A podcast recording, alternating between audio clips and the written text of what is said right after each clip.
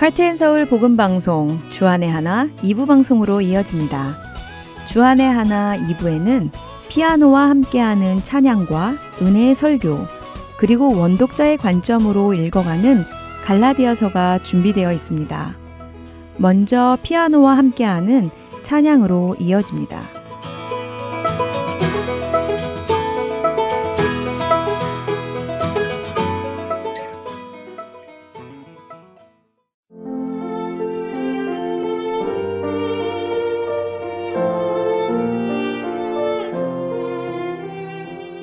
애청자 여러분, 안녕하세요.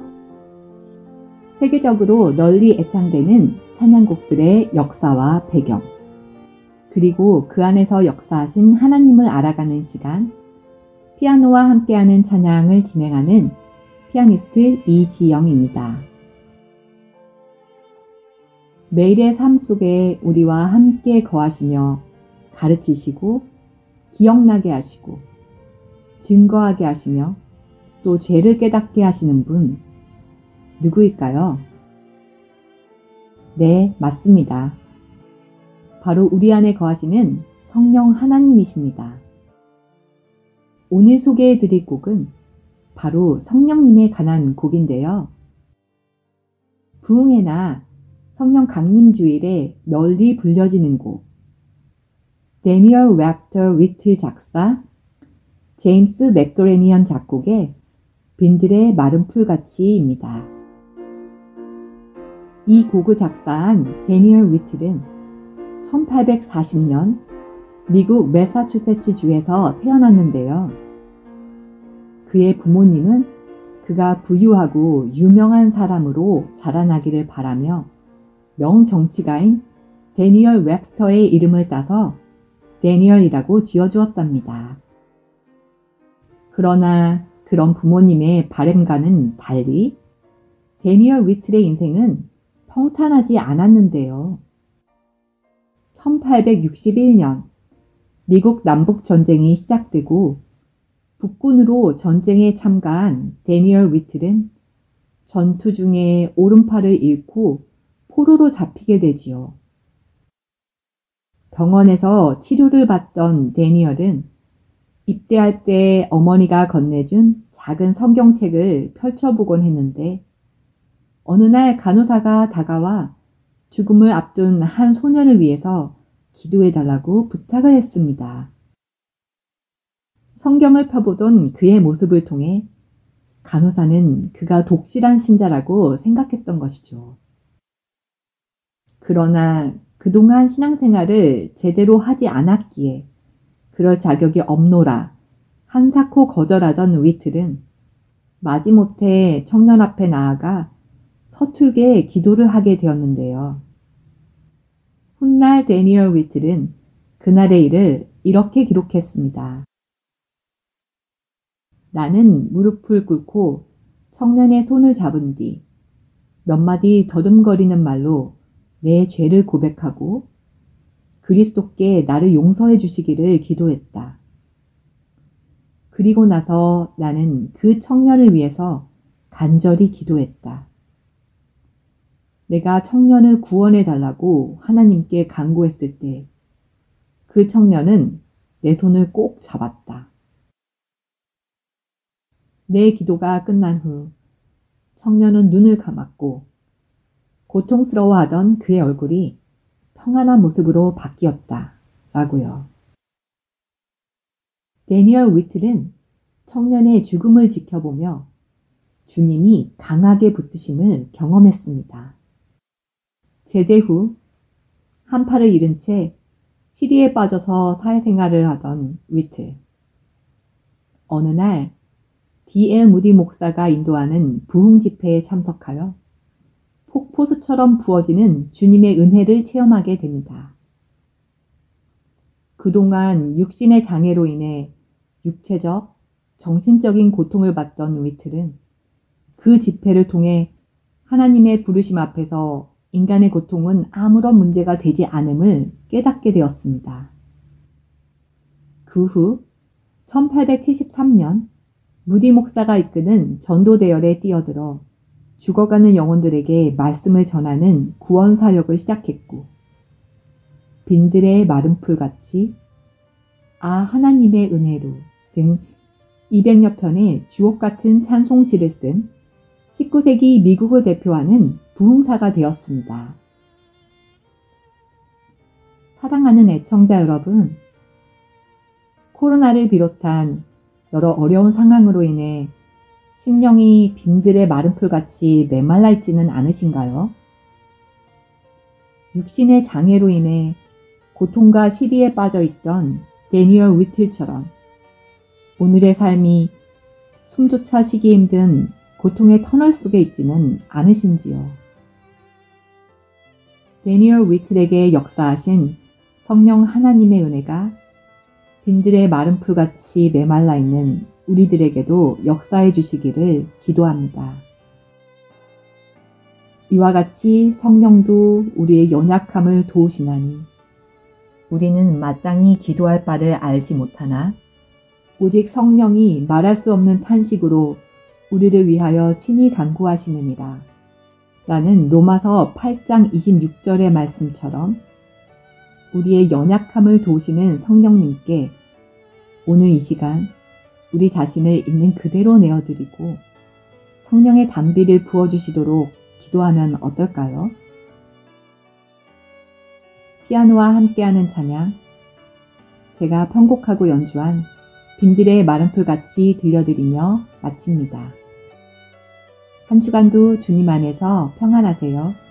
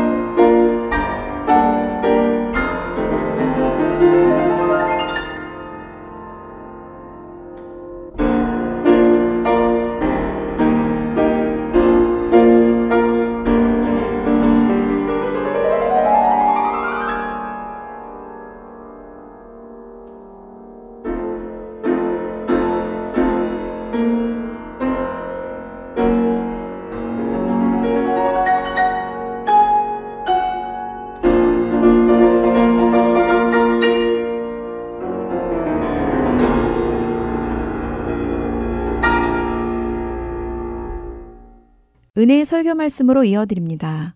오늘 설교 말씀은 서울 베이직교회 조정민 목사님께서 사무엘상 12장 1절부터 25절까지의 말씀을 본문으로 헛된 것을 따르지 말라 라는 제목의 말씀 전해 주십니다.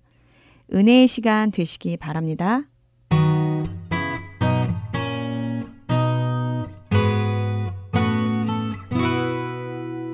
오늘 우리가 읽은 이 사무엘상 12장은 사무엘의 양심 선언과도 같고 또 어떤 면에서는 일종의 고별 설교와도 같습니다. 마지막으로 자기 인생에 무엇을 정리하고 떠나야 할지를 잘 아는 사람이에요. 그런 일생 하나님의 사람으로 살았고 또 이스라엘 백성들이 요구하는 왕을 세우기 위해서 전심을 다했고 마뜩치 않지만 나는 동의가 되지 않지만 그러나 하나님께서 허락하신 일이기 때문에 그는 순종했을 뿐이에요. 지금 이 자리는 온 국민이 축제를 벌이고 있는 자리예요. 나하스가 이끄는 암몬과의 전쟁에서 대승, 완승을 거두었습니다. 이때 길갈로 사람들을 모이게 했어요.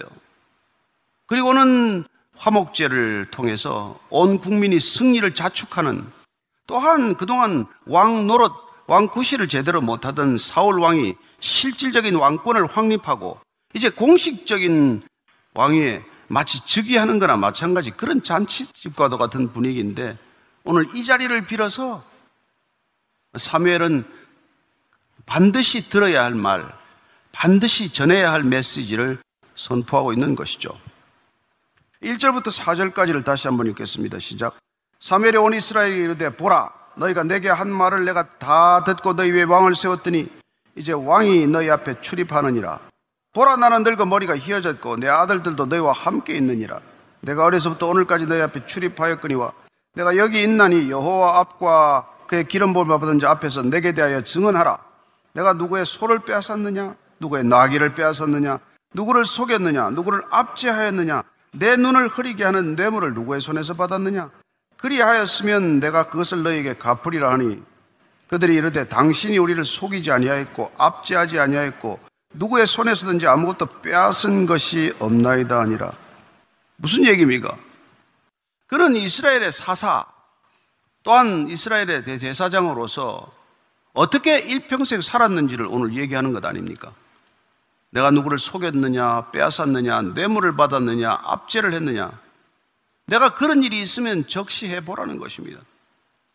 그는 일생을 걸고 한 지도자로서, 한 백성과 한 나라를 이끌어가는 지도자로서 그야말로 자기 양심에 비추거나 하나님 앞에서 책이 될 만한 일을 전혀 한 적이 없다고 공언할 수 있는 사람입니다. 실제 이런 지도자가 어디 있겠어요? 따라서 사무엘은 그야말로 참 대단한 지도자예요. 어려서부터 어머니가 나시린 서원했겠죠. 그래서 어, 성전에서 자랐던 사람입니다. 그는 일평생 어쨌건 하나님 앞에서 정직하고자 했던 사람이고 단 한 가지도 사실 양심에 부끄러운 일을 하지 않기 위해서 애를 쓴 것이죠. 그럼에도 불구하고 이스라엘 백성들은 사무엘이 늙어가기 때문에 불안해졌어요. 그 두 아들이 부엘세바에서 재판을 맡겼더니 뇌물을 받았어요. 이걸 빌미로 삼아가지고 이제 왕을 요구한 것이죠.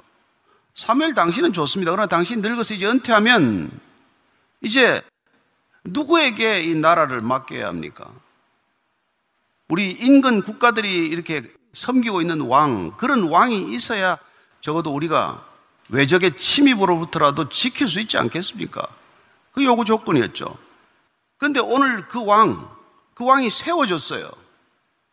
사울이라는 사람이 정말 용모가 준수하고 키가 누구보다도 크고 또 전쟁을 실제로 치러보니까 전략도 있고 담대해져서 그는 이제 왕 노릇을 충분히 할 만하다고 검증이 됐어요. 그래서 온 국민이 지금 이제 그 왕 앞에서 그야말로 기쁨을 감추지 못하고 있는 것이죠.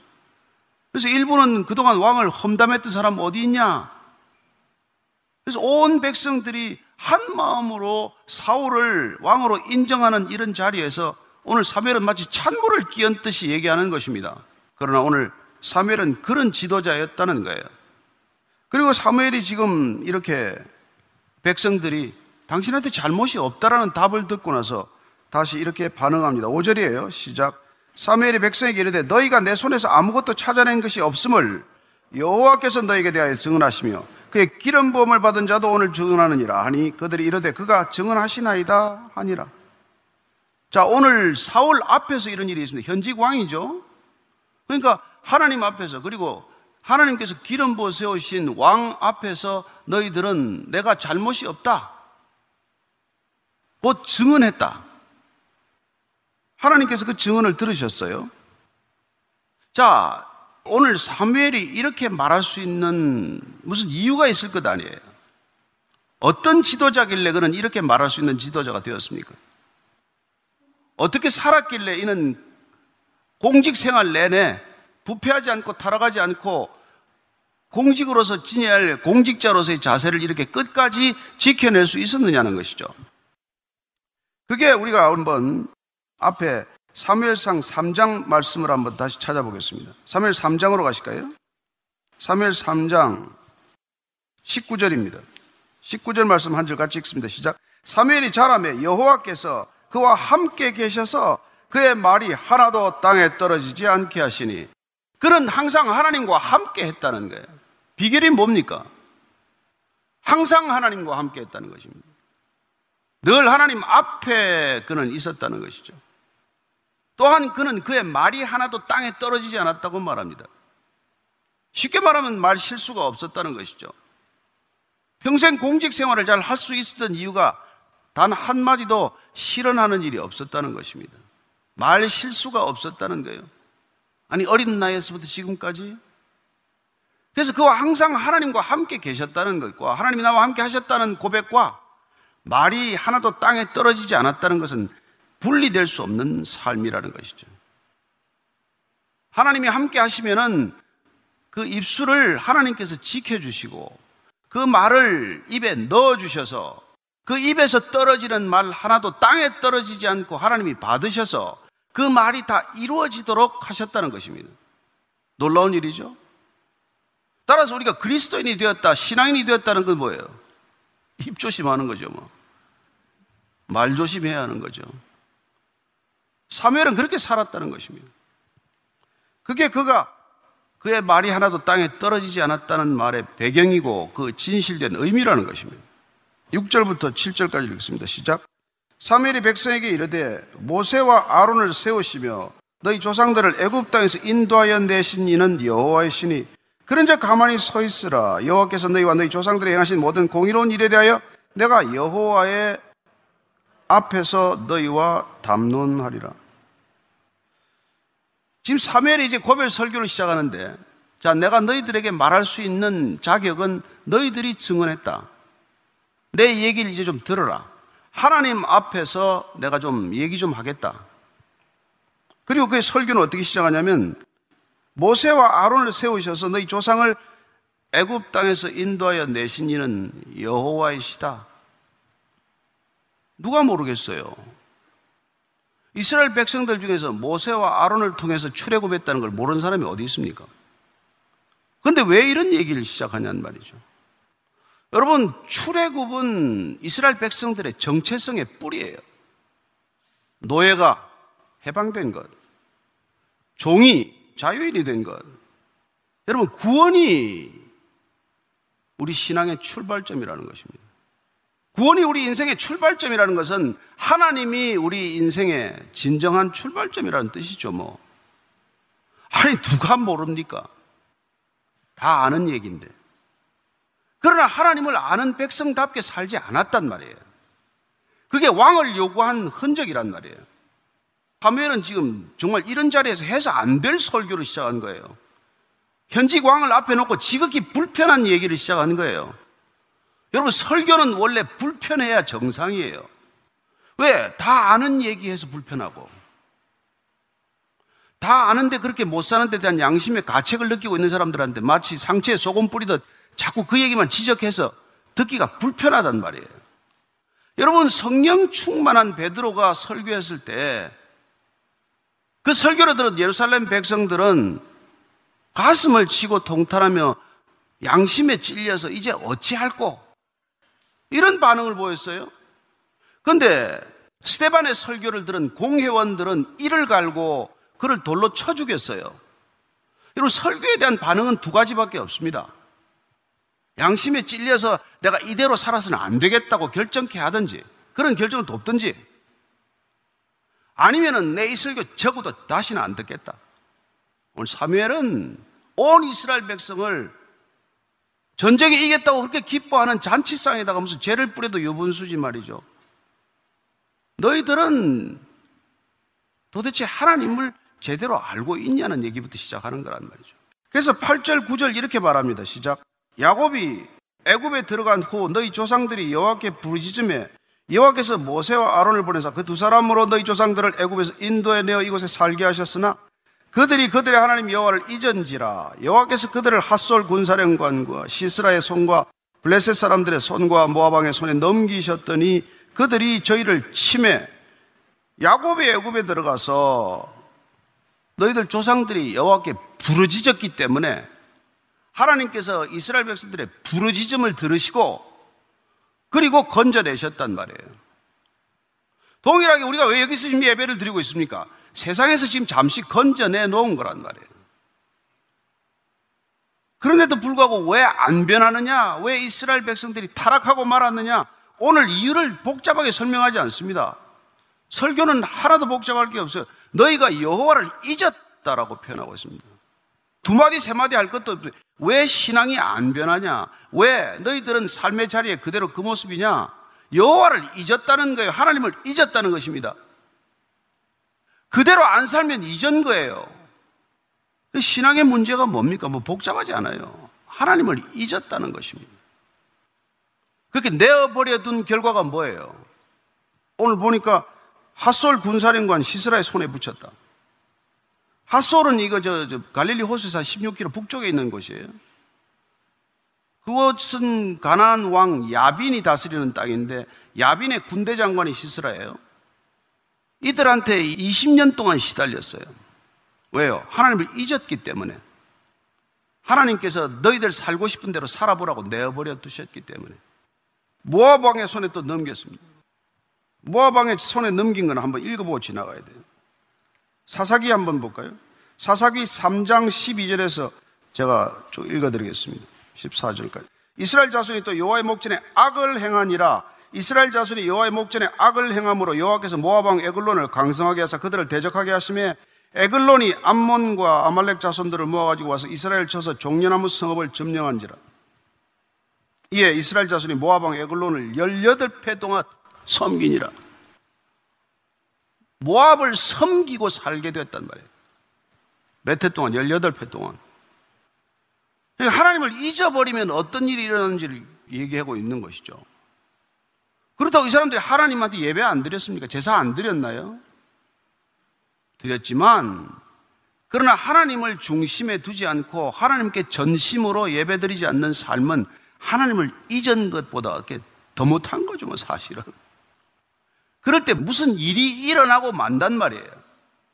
원래 하나님을 모르고 살아서 문제가 없어요. 그러나 하나님을 알면서 하나님께서 부르시는 것을 다 알면서 하나님의 말씀을 다 기억하면서 그대로 안 살면 하나님을 잊어버린 결과가 되고 잊어버리면 반드시 무슨 일이 일어나고 만단 말이에요. 그 얘기를 하는 것이죠. 그래서 이렇게 왕에 넘겼더니 또 이후에 어떻게 됐어요? 10절부터 12절까지입니다. 시작. 백성이 여호와께 부르짖어 이르되 우리가 여호와를 버리고 바알들과 아스타롯을 섬김으로 범죄하였나이다. 그러하오나 이제 우리를 원수들의 손에서 건져내소서 그리하시면 우리가 주를 섬기겠나이다 하며 여호와께서 여룻바알과 베단과 입다와 나 사무엘을 보내사 너희를 너희 사방 원수의 손에서 건져내사 너에게 안전하게 살게 하셨거늘 너희가 암몬 자손의 왕 나하스가 너희를 치러 옴을 보고 너희의 하나님 여호와께서는 너희의 왕이 되심에도 불구하고 너희가 내게 이르기를 아니라 우리를 다스릴 왕이 있어야 하겠다 하였도다. 그 이렇게 남의 손에 붙이면 외침을 받고 박해를 받고 억압을 받고 고난이 오면 그때 부르짖는단 말이에요. 그럼 하나님께서 반드시 부르짖으면 돌이키면 또 살 길을 피할 길을 내세요. 그래서 피할 길을 어떻게 냈습니까? 우리가 바알들과 아스다롯을 섬겨서 정말 진심으로 우리가 잘못됐습니다. 이제는 하나님만 섬기겠습니다. 그렇게 또 입에 발린 소리라도 입에 꺼내기만 하면 하나님께서 일단 그 말을 접수해요. 들어줘요. 그래서 뭐 어떻게 여룻바알을 보내 여룻바알은 기도원의 별명인 거 아시죠? 하나님께서 우리를 부르십니다. 소명이죠. 보내십니다. 사명이에요. 소명은 하나님께서 목숨을 요구하는 일이에요. 하나님 부르시면은 목숨을 요구한 일입니다. 부를 소자에 목숨 명자예요. 그렇게 하나님께서 불러서 그 목숨 쓰시겠다고 해서 쓸 사자에 목숨 명자를 쓰면 사명이 된단 말이죠. 그러면 소명을 먼저 우리는 받습니다. 하나님께서 나를 따르라. 내가 너로 사람을 낚는 어부가 되게 하리라. 이렇게 소명으로 부르시면 우리는 왔다가 주님께서 다시 가라. 너희는 가서 모든 족속으로 제자를 삼아 아버지와 아들과 성령의 이름으로 세례를 주고 내가 내게 가르쳐 분반 모든 것을 지키게 하라. 이렇게 사명이 된단 말이에요. 저와 여러분들도 반드시 때를 따라 주님께서 보내신다는 것을 기억하십시오. 여러분들 지금 일하고 있는 곳이 보내심을 받은 곳입니까? 그러면 흔들리지 않습니다. 그 자리가 보내심을 받은 자리면 여러분들 흔들리지 않아요. 좀 인정 못 받아도, 진급에서 누락돼도, 또 때로 왕따를 당해도, 보내신 자리가 분명하면 흔들리지 않아요. 사람이 불러서 갔다면 시험에 들겠죠. 그래서 사명이 중요하단 말이죠. 소명과 사명이 없이 하나님의 일은 이루어지지 않습니다. 잠언 28장 1절 말씀을 보면 오늘 이 사무엘이 이렇게 담대한지를 알 수 있습니다. 너무 뭐 해서 안 될 소리만 골라가지고 하는 것이죠. 잠언 28장 1절입니다. 시작. 악인은 쫓아오는 자가 없어도 도망하나 의인은 사자같이 담대하니라. 여러분 성경이 말하는 악인과 의인은 구별이 뭡니까?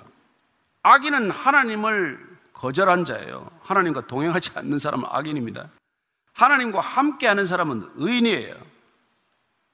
하나님과 함께하지 않는 사람은 누가 쫓아오지 않아도 도망간다고 되어 있어요. 왜 현재를 보면은 뭐 악인이 더 우리를 쫓아오는데? 그러나 늘 불안하다는 것, 늘 우울하다는 것, 늘 죽고 싶다는 것 여러분과 아시죠? 그렇습니다. 그는 사망의 음침한 골짜기를 헤매고 있는 것이죠. 그러나 의인은 하나님께서 늘 함께 하시기 때문에 생명의 길로 인도하십니다. 저와 여러분들이 날마다 생명의 길을 걷는 줄로 믿습니다. 그리고 담대할 줄로 믿습니다. 그리고 이 왕이 어떤 왕인지를 다시 선포하고 있습니다. 13절에서 15절까지 시작. 이제 너희가 구한 왕, 너희가 택한 왕을 보라. 여호와께서 너희 위에 왕을 세우셨느니라. 너희가 만일 여호와를 경외하여 그를 섬기며 그의 목소리를 듣고 여호와의 명령을 거역하지 아니하며 또 너희와 너희를 다스리는 왕이 너희의 하나님 여호와를 따르면 좋겠지만은 너희가 만일 여호와의 목소리를 듣지 아니하고 여호와의 명령을 거역하면 여호와의 손이 너희의 조상들을 치신 것 같이 너희를 치실 것이라. 설교의 마지막은 언제나 언약이어야 합니다. 하나님의 약속. 성경에서 가장 큰 약속은 뭐 많은 약속이 있지만 신명기적 약속이죠.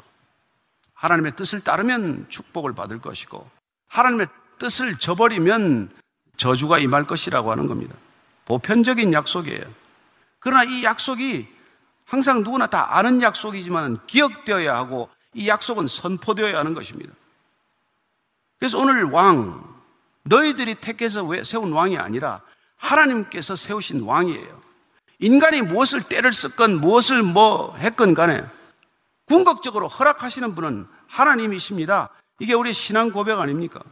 따라서 하나님의 주권, 하나님의 뜻을 우리가 반드시 수용한다면, 순응한다면, 순종한다면, 그러면 하나님께서는 우리에게 약속한 것을 지키실 것이다. 그러나 하나님의 뜻을 어긋나면 너희들은 전에 또 이게 뭐 어려움을 겪었듯이 동일하게 어려움을 겪게 될 것이라고 말합니다. 16절, 18절까지 읽습니다. 시작. 너희는 이제 가만히 서서 여호와께서 너희 목전에 생하시는 이 큰 일을 보라. 오늘은 밀배는 때가 아니냐. 내가 여호와께 아뢰리니 여호와께서 우레와 비를 보내사 너희가 왕을 구한 일 곧 여호와의 목전에서 범한 죄악이 큼을 너에게 밝히 알게 하시리라. 이에 사무엘이 여호와께 아뢰며 여호와께서 그날에 우레와 비를 보내시니 모든 백성이 여호와 사무엘을 크게 두려워하니라. 이때는 비 올 때가 아니에요. 그쪽 중근동 지방에서는 3, 4월이 보리를 수확하는 때고 5, 6월이 밀을 베는 때인데, 밀을 수확하는 때인데, 이때가 건깁니다. 비가 한 방울도 안 오는 때예요. 그 이때 기도해서 비가 온다는 것은 뭐 있을 수 없는 일이죠. 믿기지 않는 일입니다. 그러나 어쨌건 오늘 믿지 않는 이스라엘 백성들에게 믿음을 부어주기 위해서 말로 회개하지만은 절대로 돌이키지 않는 이스라엘 백성들이 진실로 돌이키도록 하기 위해서 오늘 하나님이 어떤 분이신지를 다시 한번 보게 하는 것, 그게 기적이에요. 예수님께서 기적을 베푸시는 까닭은 하나님이 어떤 분이신지를 알게 하기 위한 것이죠. 하나님이 생명의 떡이요, 세상의 빛이요, 양의 문이요, 설한 목자요, 이런 걸 알게 하시기 위해서 그분은 기적이 필요할 때 기적을 쓰시는 것이지 무슨 인간의 얼굴을 높여주기 위해서 기적을 베푸는 게 아니란 말이죠. 이런 무슨 사멸의 뭐, 뭐, 체면을 세워주기 위한 기적이 아니라는 것입니다. 어쩌면 이 기적을 보고 너무 놀랐겠죠. 엘리야가 환생했나? 그런 생각이 들었을 거예요. 오늘 사무엘이 그렇게 기도했더니 우레와 비가 쏟아졌다는 것입니다. 건기에. 그때는 오로지 있을만을 바라는 때인데도 불구하고 그런 일이 있었다는 것이죠. 스가랴서 4장 6절 한번 찾아뵙겠습니다. 4장 6절 있습니다. 시작. 그가 내게 대답하여 이르되 여호와께서 스룹바벨에게 하신 말씀이 이러하니라. 만군의 여호와께서 말씀하시되 이는 힘으로 되지 아니하며 능력으로 되지 아니하고 오직 나의 영어로 되느니라. 힘으로 능으로 되는 건 사람이 일어난 말이에요. 그러나 내 힘으로 내 능력으로 안 되는 일, 사람의 힘으로 사람의 능력으로 안 되는 일이 있다는 것을 우리가 알아야 기도의 자리에 앉지 않겠어요. 그리고 그건 영어로만 되느니라. 하나님의 영어로만 가능한 일이다. 이게 우리가 신앙하는 이유 아니에요? 그내 힘으로 내 능력으로 되는 일이 많은 사람은 뭐 기도할 일도 없죠. 믿을 일이 없죠. 무릎 꿇고 앉을 일이 뭐 있습니까? 두 손 들고 찬양할 일이 뭐가 있어요? 기도의 자리에 앉아도 누구한테 부탁하면 될지 얼굴이 다 나오는데 전심으로 기도 안 하게 되는 것이죠. 그러다가 여기까지 온 거예요. 밀려온 거예요.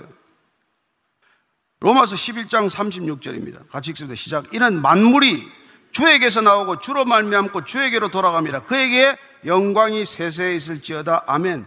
만물이 주에게서 나오고 주로 말미암고 주에게로 돌아간다. 이게 사도 바울이 깨달은 거란 말이에요.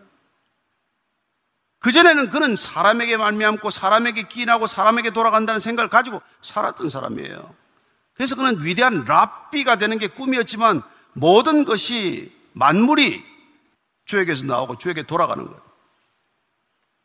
이게 그의 마지막 신앙 고백이 되는 것이죠. 그래서 그는 어떻게 됩니까? 로마까지 가는 거죠. 로마에서 어떻게 되는데? 목이 잘렸죠, 뭐. 주에게서 나고 주로 말미암고 주에게로 돌아가는 사람에게 주어지는 상급이 그런 거란 말이에요. 저와 여러분들 그렇게까지는 뭐 안 가겠죠.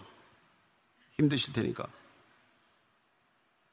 자, 19절 이하 21절까지입니다. 시작. 모든 백성이 사무엘에게 이르되 당신의 종들을 위하여 당신의 하나님 여호와께 기도하여 우리가 죽지 않게 하소서. 우리가 우리의 모든 죄의 왕을 구하는 악을 더하였나이다. 사무엘이 백성에게 이르되 두려워하지 말라. 너희가 과연 이 모든 악을 행하였으나 여호와를 따르는 데서 돌아서지 말고 오직 너희의 마음을 다하여 여호와를 섬기라. 돌아서서 유익하기도 못하며 구원하지도 못하는 헛된 것을 따르지 말라. 그들은 헛되니라. 이런 기적 앞에서 두려워하는 백성들이 이제 고백합니다. 아, 우리가 모든 죄를 다 지었을 뿐만 아니라 거기다가 왕까지 요구하는 죄를 저질렀습니다. 깨달아진 것이죠. 그래서 이제는 마음을 돌려서 여호와만 섬기겠습니다. 그렇게 말합니다. 사무엘은 뭐라 그럽니까? 야 돌아서라 제발. 유익하게도 하지 못할 것들, 구원하지도 못할 것들, 그런 헛된 것들 그만 좀 따라주고 이제는 제발 좀 돌아서라. 그들은 헛되니라. 그 너희들이 지금까지 우상 숭배한 거그다 헛된 거란 말이에요. 구원의 능력이 없는 거란 말이에요. 그런 것들 때문에 하나님으로부터 돌이켰던 것 이제는 다시 되돌아서서 다시 뒤로 돌아가지 말아라. 그 얘기라는 것이죠. 그게 오늘 온 이스라엘이 새로운 왕을 옹립하느라고 기쁨의 잔치를 벌이는 곳에서 지금 사무엘이 하고 있는 설교의 결론이란 말이에요. 헛된 것들 따라가지 마라. 인생 다 살고 나서 헛되고 헛되니 헛되고 헛되다 그런 전도서 외우지 말고 일의 결국을 다 들었으니 결국 하나님의 명령을 따르는 것이다. 이걸 기억해야 되는 거 아니겠어요? 그렇게 돌이키면 하나님께서는 버리지 않는다고 약속하십니다. 22절부터 25절까지 읽고 마칩니다. 시작. 여호와께서 너희를 자기 백성으로 삼으신 것을 기뻐하셨으므로 여호와께서는 그의 크신 이름을 위해서라도 자기 백성을 버리지 아니하실 것이요 나는 너희를 위하여 기도하기를 쉬는 죄를 여호와 앞에 결단코 범하지 아니하고 선하고 의로운 길을 너희에게 가르칠 것인즉 너희는 여호와께서 너희를 위하여 행하신 그 큰 일을 생각하여 오직 그를 경외하며 너희의 하나님을 다하여 진실이 섬기라. 만일 너희가 여전히 악을 행하면 너희와 너희 왕이 다 멸망하리라. 하나님께서는 너희들이 진심으로 돌이키면 절대 버리지 않는다. 이 약속이죠 뭐. 복음이죠 우리가 회개하면 하나님은 우리를 버리지 않는다 하나님 우리를 사랑하실 때 끝까지 사랑하실 것이다. 이런 복음의 진수를 전하는 것이죠. 그 다음에 오늘 사무엘은 놀라운 약속을 합니다. 나는 공직에서 곧 떠날 것이다. 은퇴할 것이다. 그러나 내가 숨이 남아있는 한 나는 여러분들을 위해서 기도하는 것을 멈추는 죄를 범하지 않겠다. 나는 끝까지 가르치겠다. 여러분 오늘 나이 좀 드신 분들이 있으면 이 말씀을 귀를 기울이십시오. 은퇴란 없습니다. 공인에게는 기도의 은퇴가 없기 때문입니다. 배우고 가르치는 일에 은퇴가 없기 때문입니다. 우리는 죽는 날까지 기도할 것입니다. 우리는 힘으로 능으로 되지 않는 일들이 많다는 걸 알기 때문에 기도할 것입니다. 코로나 백신이 아무리 맞고 치료제가 개발되어도 기도할 것입니다. 병원이 있고 학교가 있어 우리는 기도할 것입니다. 그게 인간을 구원하는 게 아니라는 걸 알기 때문이죠. 우리가 죽는 날까지 호흡을 다해서 기도하는 까닭은 힘으로 능으로 안 되는 일이 우리 인생에 얼마나 많습니까? 오직 하나님의 영어로 되는 일만 있기 때문에 그런 일들이 있기 때문에 우리는 반드시 기도할 것이고 하나님께서 그런 기도를 들어 응답하실 줄로 믿으시기 바랍니다. 우리는 오늘 엄청난 위험한 사태를 직면하고 있지 않습니까? 코로나가 답니까? 백신 다 맞으면 끝납니까? 아니요.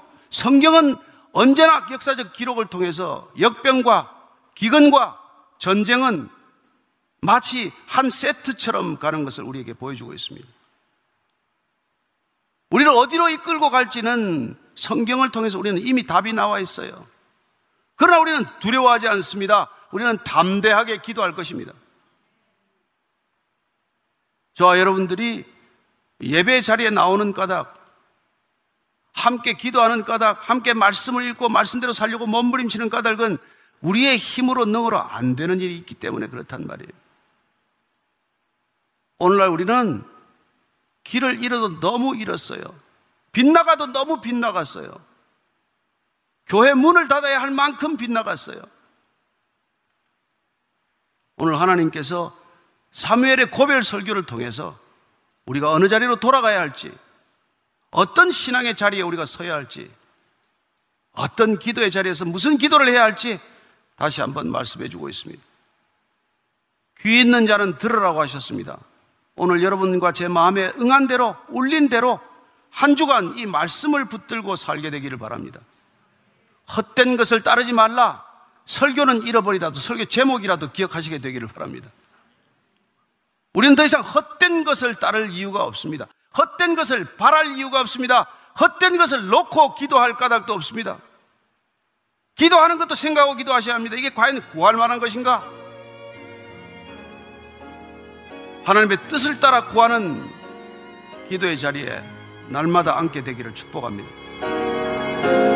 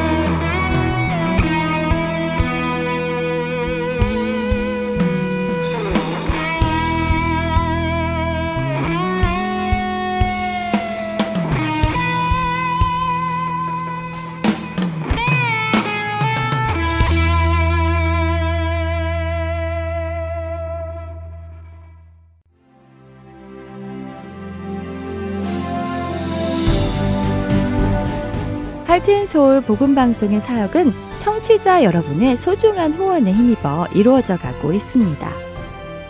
매월 정기적인 후원은 저희 사역을 계획하고 추진해 나가는 데 기초가 됩니다. 홈페이지 www.heartandsoul.org로 접속하셔서 참여하기를 눌러 은행 자동이체와 크레딧 카드로 매달 정기적으로 후원하실 수 있습니다.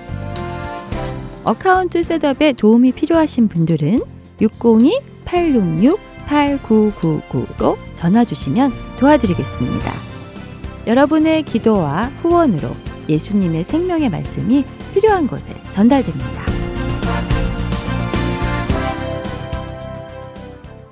계속해서 원독자의 관점으로 읽어가는 갈라디아서 보내드립니다.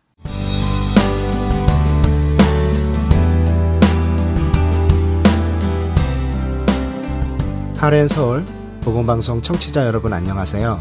원 독자의 관점으로 읽어가는 갈라디아서 성경 공부의 최순환 목사입니다. 지난주에는 갈라디아서 5장 10절에서 12절까지의 말씀을 살펴보았습니다. 바울은 갈라디아 성도들이 거짓 교사들의 가르침에 영향을 받아 잠시 흔들렸지만 결국 다시 믿음을 지킬 것을 확신한다고 말합니다. 하지만 이들을 흔드는 거짓 교사들은 결국 심판을 받을 것이라고 경고합니다.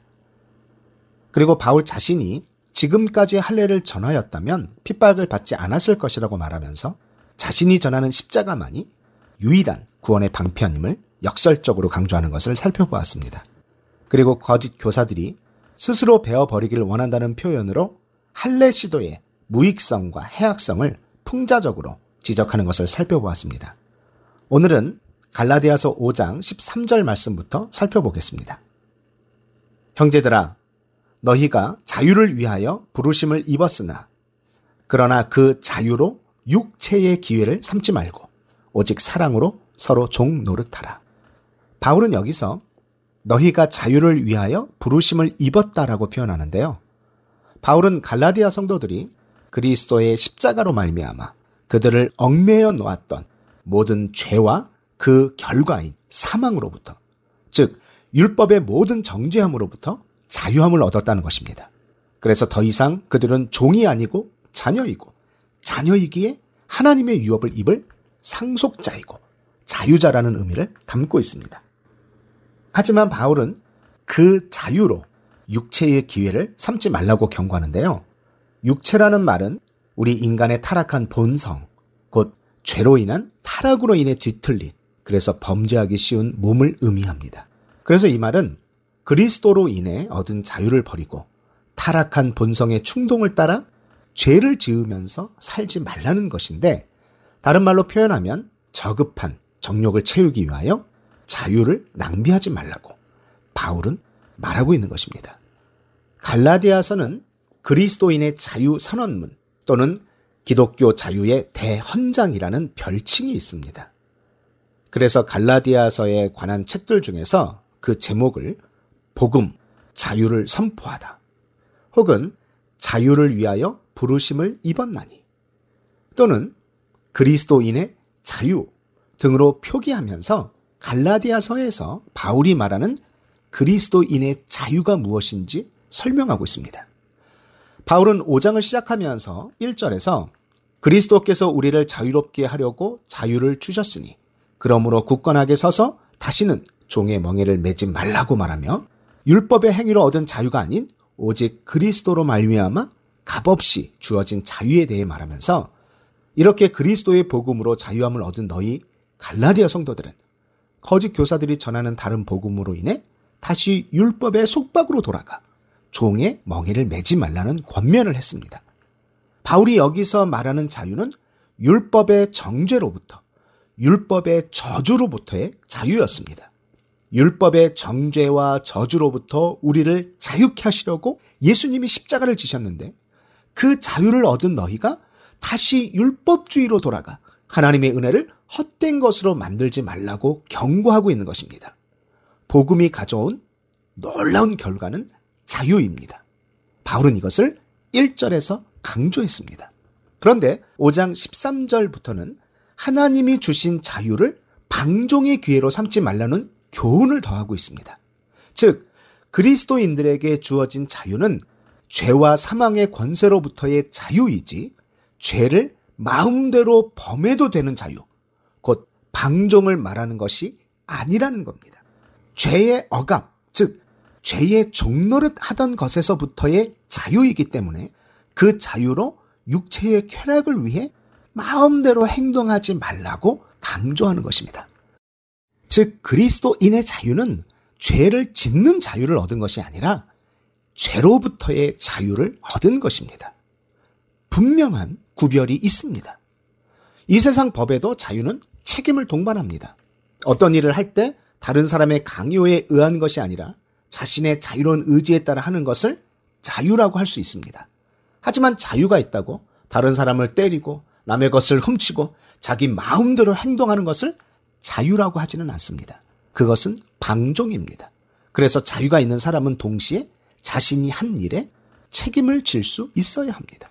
세상에서도 이러한데 하물며 그리스도가 성도에게 주신 자유는 어떠한 것이겠습니까? 바울은 지금 5장 13절에서 자유를 얻은 그리스도인들이 어떻게 이 자유를 제대로 사용해야 되는지 구체적으로 말하고 있습니다. 그것이 무엇입니까? 그것은 바로 오직 사랑으로 서로 종 노릇하라는 것입니다. 즉, 율법의 정죄와 저주로부터 자유함을 얻었으니 이제는 성령의 소욕을 따라 사랑으로 섬기는 종된 삶을 살라는 것입니다. 사실 바울의 이 말은 상당히 역설적으로 들립니다. 왜냐하면 바울은 자유를 얻은 그리스도인들이 어떻게 이 자유를 제대로 사용해야 하는지 말하면서 종노릇을 하라고 하기 때문입니다. 여기서 자유와 종 노릇이란 단어는 서로 상반된 개념이고 바울은 지금까지 그리스도로 말미암아 얻은 자유를 계속 이야기하고 있었는데 여기서 갑자기 그 자유로 육체의 기회를 삼지 말고 사랑으로 서로 종노릇하라고 하니 굉장한 아이러니 같습니다. 종노릇에 쓰인 헬라어 듈리오는 종이 되다, 종노릇하다로 번역될 수 있지만 비유적인 의미로는 섬기다, 봉사하다라고도 번역됩니다. 그래서 이 문장 사랑으로 서로 종노릇 하라를 현대어 성경에서는 사랑으로 서로 섬기십시오 라고 번역하기도 합니다. 즉 바울이 주장하는 것은 갈라디아 성도들에게 주어진 자유가 얼마나 소중한지 안다면 이 자유를 자기 욕망을 채우는 자신의 정욕을 이유한 기회로 사용하지 말고 사랑으로 서로 섬기라는 의미입니다. 사실 진정한 섬김은 자유자만이 할 수 있는 일입니다. 종의 섬김은 섬김이라기보다는 의무입니다. 싫든지 좋든지 해야 하는 일입니다. 하지만 자유자의 섬김은 하지 않아도 되는데 하는 것이기에 진정한 섬김이 될 수 있습니다. 바로 이러한 섬김을 바울은 말하고 있는 것입니다. 어떤 여인이 결혼을 했습니다. 그런데 남편이 아내가 지켜야 할 100가지 법을 가지고 와서는 이 법을 외우고 그대로 지키라고 합니다. 하나라도 이 법을 어기면 남편에게 혼이 납니다. 벌벌벌 떨면서 매일매일 이 여인은 이 법을 지킵니다. 저녁이 되면 혹시 내가 오늘 지키지 못한 것이 있는지 되돌아봅니다. 이 여인에게는 하루하루가 지옥 같았습니다. 그런데 이 남편이 죽었습니다. 그리고 이 여인은 다시 결혼하게 되었습니다. 그런데 이 새로운 남편은 이 여인에게 딱 한 가지만 부탁을 합니다. 그것은 자기를 사랑해 달라는 것입니다. 그거 외에는 아무것도 요구하는 것이 없습니다. 그냥 자기만 바라보고 사랑해 달라고 합니다. 이 여인은 남편을 사랑하기 시작했습니다. 시간이 가면서 남편을 알아갈수록 더 사랑하게 되었습니다. 그래서 남편을 위해 여러 가지 일을 하기 시작합니다. 육신적으로는 힘들 때가 있지만 마음은 전혀 힘들지 않았습니다. 남편을 사랑하기 때문입니다. 그리고 어느 날 우연히 지하실 깊이 쑤셔 박혀 있던 전 남편이 자신에게 주었던 아내가 지켜야 할 100가지 법을 발견하게 되었습니다. 그런데 그것을 읽다가 이 여인이 놀랐습니다. 지금 이 여인이 현재 사랑하는 남편에게 하고 있는 일은 거기에 쓰여진 것보다 더 많이 하고 있었습니다. 그런데 이것이 전혀 짐으로 여겨지지 않았습니다. 남편을 사랑하기에 기쁨으로 하고 있었던 자신의 모습을 발견하게 되었습니다. 사랑으로 종노릇 하라는 의미는 사랑으로 섬기라는 의미는 율법적인 행위를 다시 하라는 것이 아닙니다. 종의 의무가 아닌 자유자의 자발적인 섬김을 보이라는 의미입니다.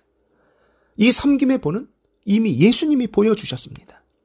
빌립보서 2장 6절에서 8절까지 말씀을 보면 그는 근본 하나님의 본체시나 하나님과 동등됨을 취할 것으로 여기지 아니하시고 오히려 자기를 비워 종의 형체를 가지사 사람들과 같이 되셨고 사람의 모양으로 나타나사 자기를 낮추시고 죽기까지 복종하셨으니 곧 십자가의 죽으심이라고 합니다. 하나님이신 예수 그리스도가 인간의 형체를 가진 존재로 이 땅에 성육신하시고 십자가의 죽으심으로 말미암아 섬김이 무엇인지 우리에게 보여주신 것입니다. 그리고 우리에게도 이러한 섬김의 본을 동일하게 보이라고 말씀하시는데요. 마가복음 10장 44절, 45절 말씀입니다. 너희 중에 누구든지 으뜸이 되고자 하는 자는 모든 사람의 종이 되어야 하리라. 인자가 온 것은 섬김을 받으려 함이 아니라 도리어 섬기려 하고 자기 목숨을 많은 사람의 대속물로 주려 함이니라. 아멘입니다. 이것이 바로 사랑으로 종노릇하는 것이 무엇인지 말씀해 주시는 예수님의 말씀이라 생각됩니다. 그렇다면 이렇게 서로 사랑으로 종노릇해야 하는 이유는 무엇입니까? 갈라디아서 5장 14절입니다. 온 율법은 내 이웃 사랑하기를 내 자신같이 하라 하신 한 말씀에서 이루어졌나니. 14절에는 한국어 성경에서 번역되지 않은 헬라어 가르라는 단어가 있는데요. 그 뜻은 왜냐하면이라는 뜻입니다. 그래서 이 구절이 바로 13절에서 바울이 사랑으로 서로 종 노릇 하라고 말하는 권면의 이유임을 말해주고 있습니다.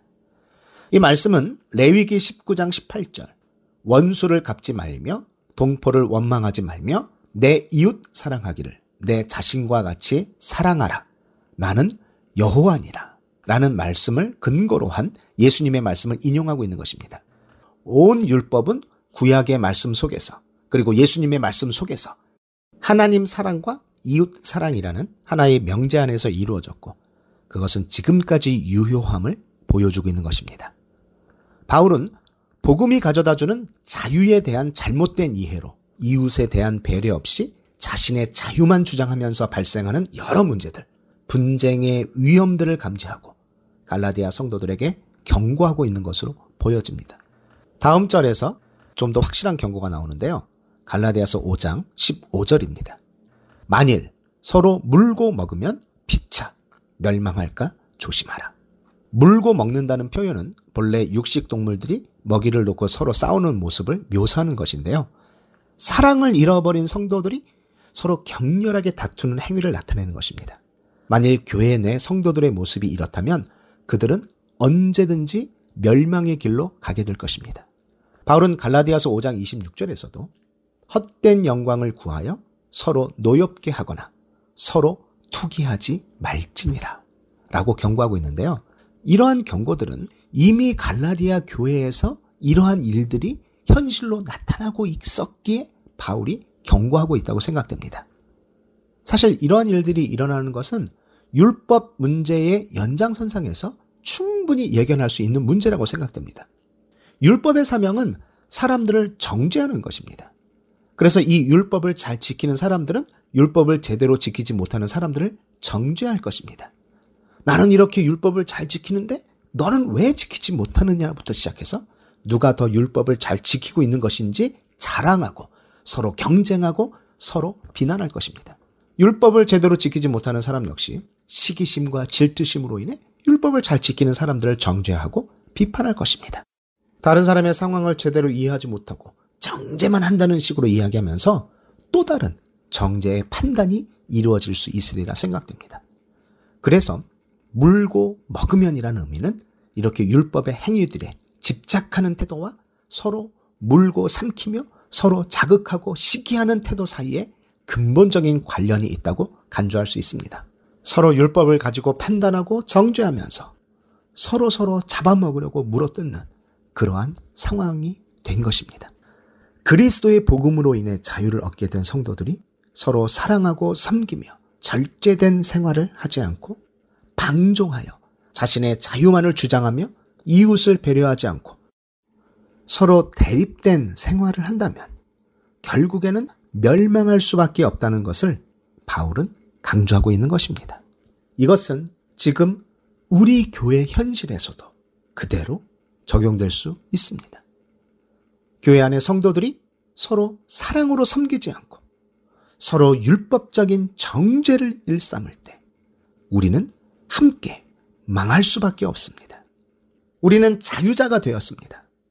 다른 사람을 섬기는 것은 종으로 섬기는 것이 아니라 자유자로서 섬기는 것입니다. 다음 한 주간도 내 주위에 있는 모든 사람들을 사랑으로 섬기는 저와 여러분이 되시길 기도드립니다. 청취자 여러분, 다음 시간에 뵙겠습니다. 안녕히 계세요.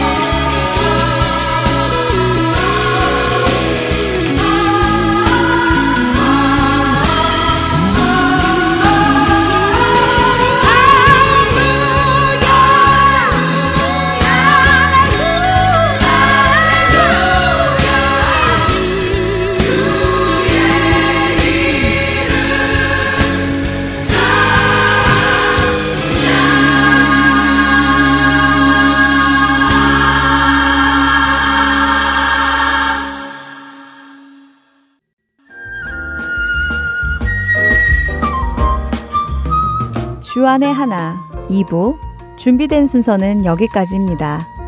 함께 해주신 여러분께 감사드립니다. 다음 시간에 뵙겠습니다. 안녕히 계십시오.